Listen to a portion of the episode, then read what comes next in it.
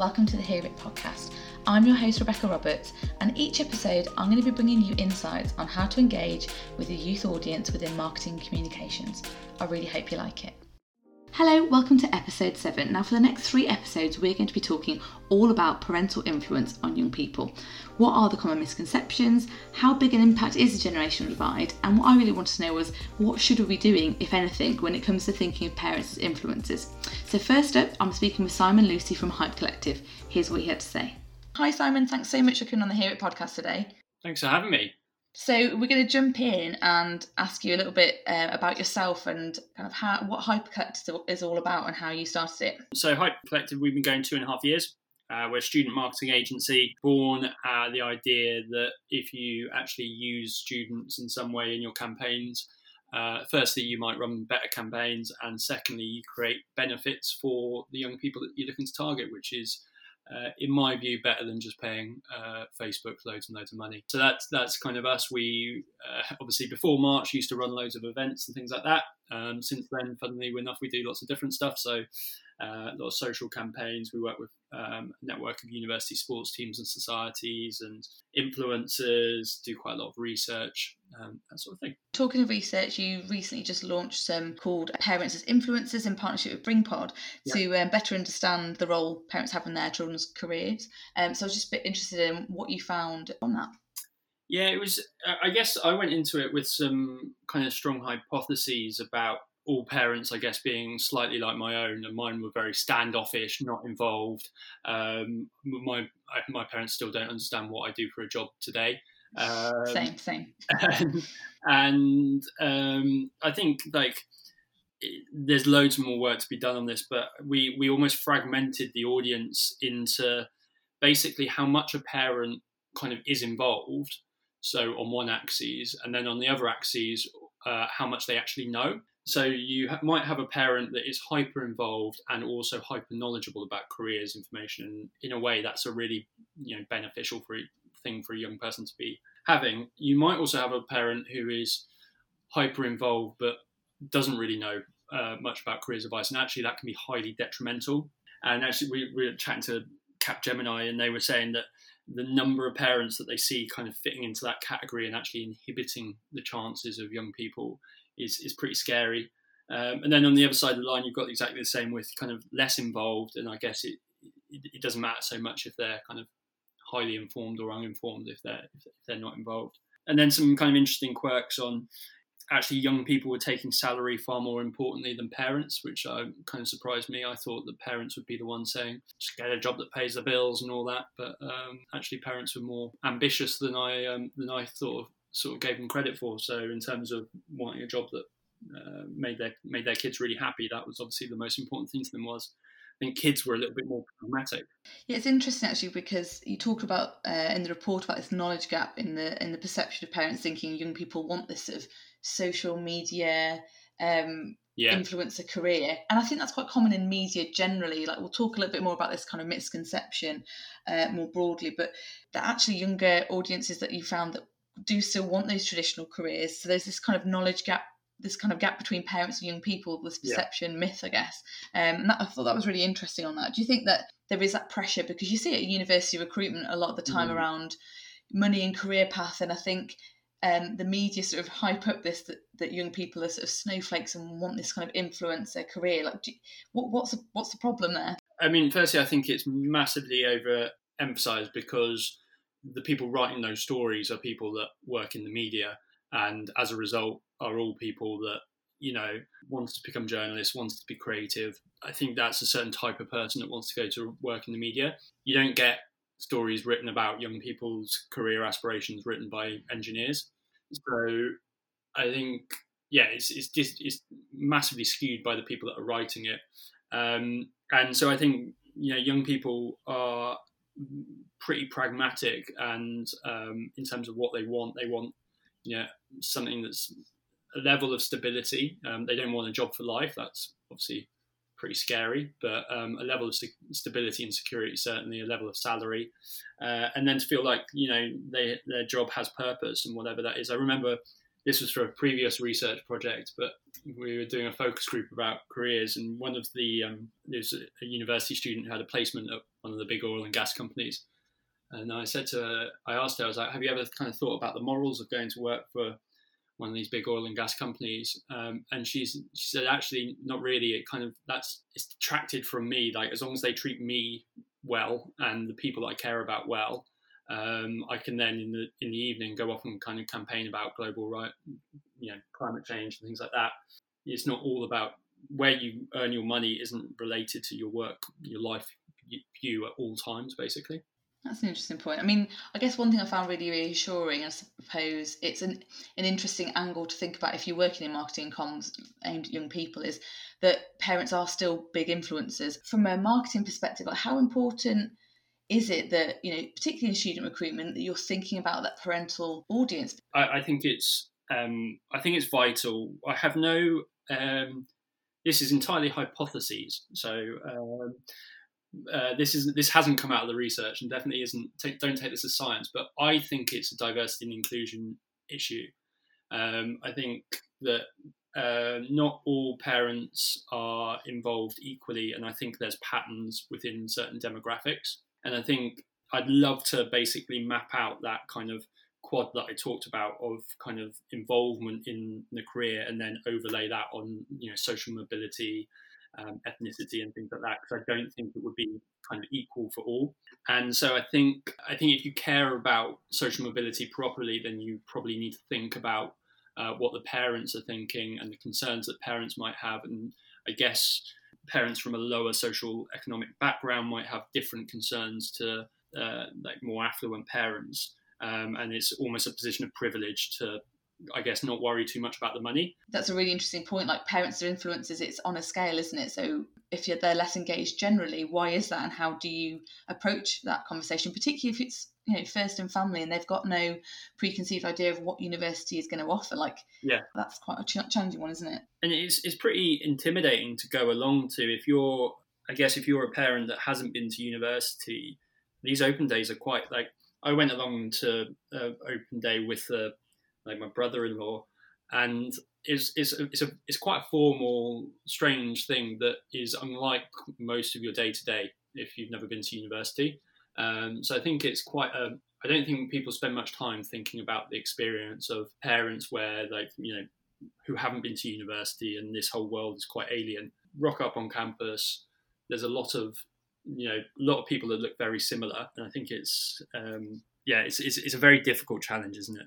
But that whole idea around enjoying your work and being happy like i think the pre- preconceived idea i guess from a young person's perspective is my parents are going to want me to earn and be in a certain career path. And actually from a parent's perspective it was around them being happy yeah. as well. And that that for me from, was an interesting take on it that i think there's probably preconceived ideas from a youth angle and a parent angle. Yeah totally. I, I think it's probably not something that um, parents are particularly good at talking to their kids about as a whole. I think uh, a lot of kids will have assumptions that their parents are pressurizing them into certain spaces or disapprove of certain careers when actually maybe you know there's certainly parents that do disapprove of certain careers but um, as a whole i think they're probably a little bit more open-minded than than, than we give them credit for. Data from the report I did in the past two years has shown this growing generational divide across the whole wealth of things from like Brexit to um, attitude mm. towards climate change. Um, and I think we'll see that again in terms of you know moving out of the pandemic and there's a growing pressure around you know young people not trusting older people to get things done.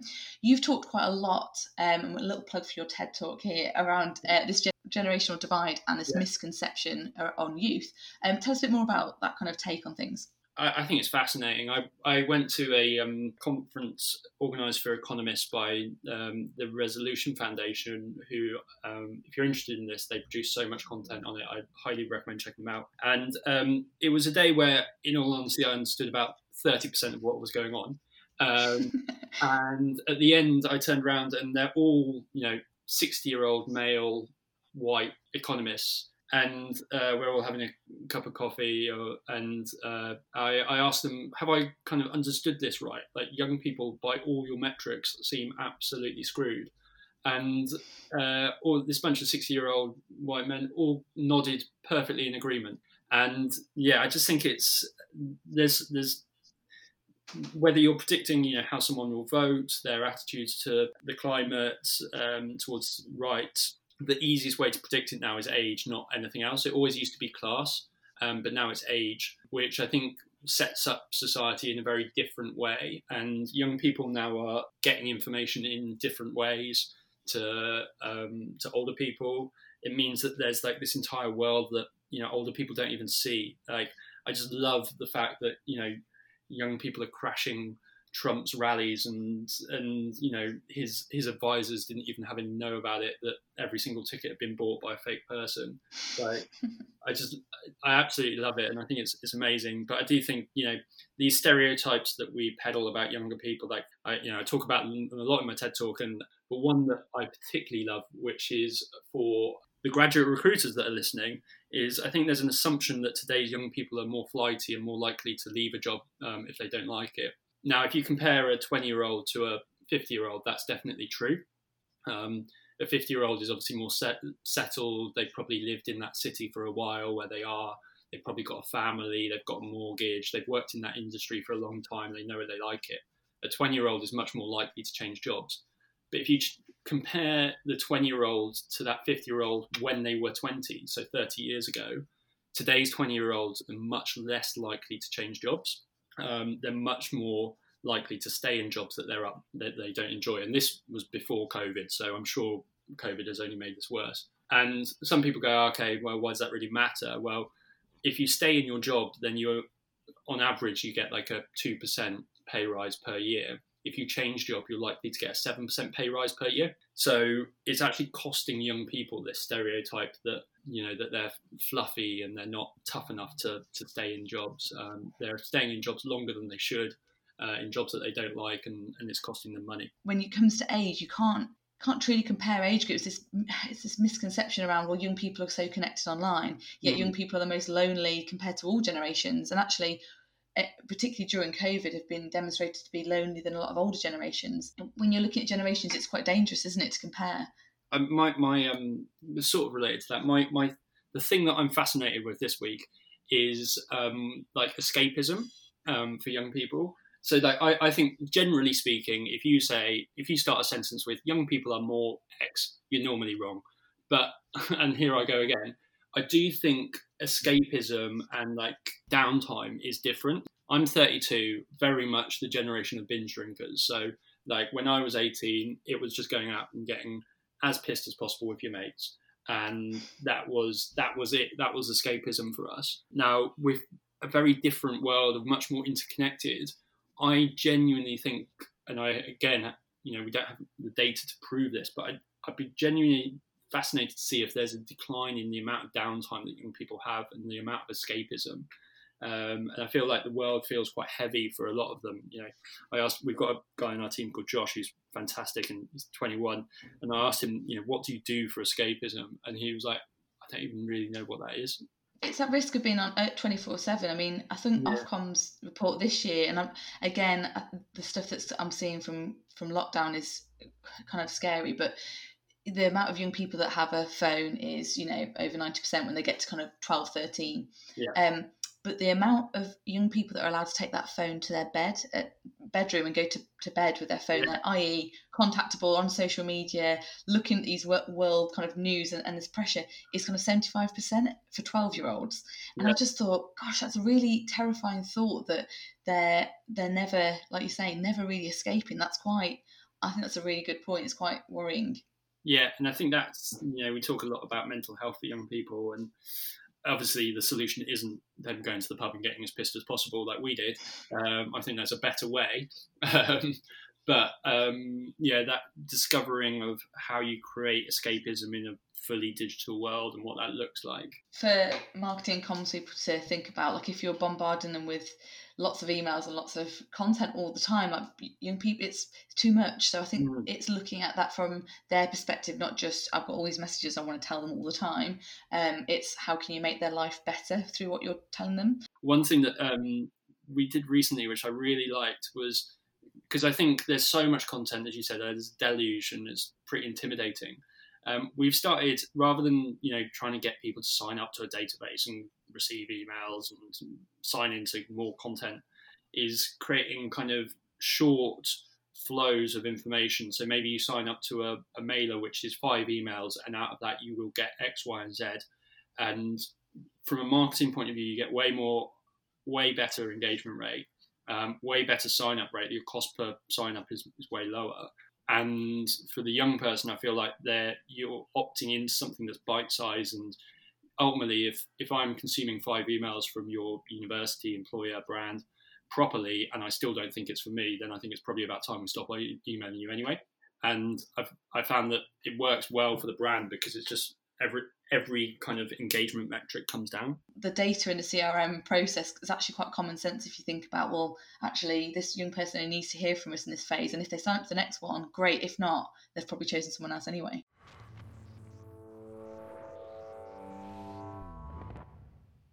Okay, and just before you go, I'm asking everybody about a campaign or a brand that you think does a really good job at engaging either children or young people, and any podcast or newsletters or email um, things that go around that you think are really worth checking out.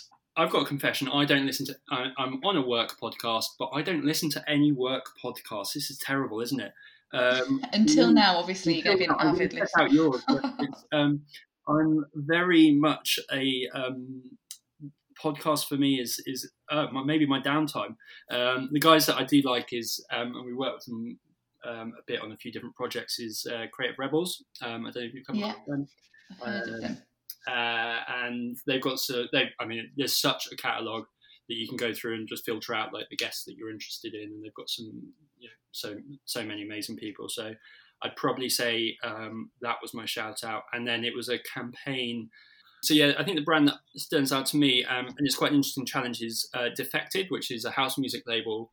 Um, house music is now sort of seen to be a bunch of forty-year-old white men that used to go to Ibiza all the time. Um, and so sad.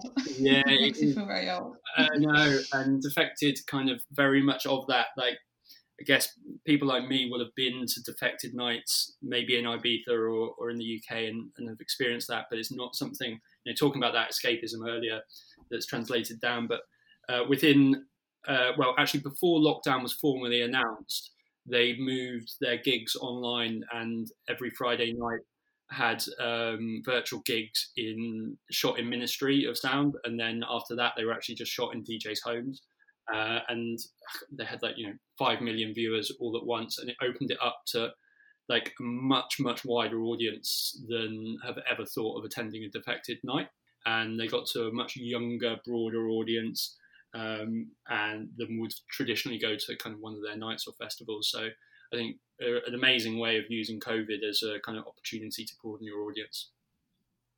Definitely, that's a really good example. Thank you. Well, thanks so much for your time today. Cool. Thanks for having me. Really, really enjoyed it. So that's it. Episode 7 is done. A huge thanks to Simon for being a great guest there. If you like this episode, please like, share, and subscribe. And don't forget to um, go and follow Hype Collective's website and social media because they share lots of useful insights. So, next up, we've got Nick Richardson from the Insights People talking about their global picture on children's habits.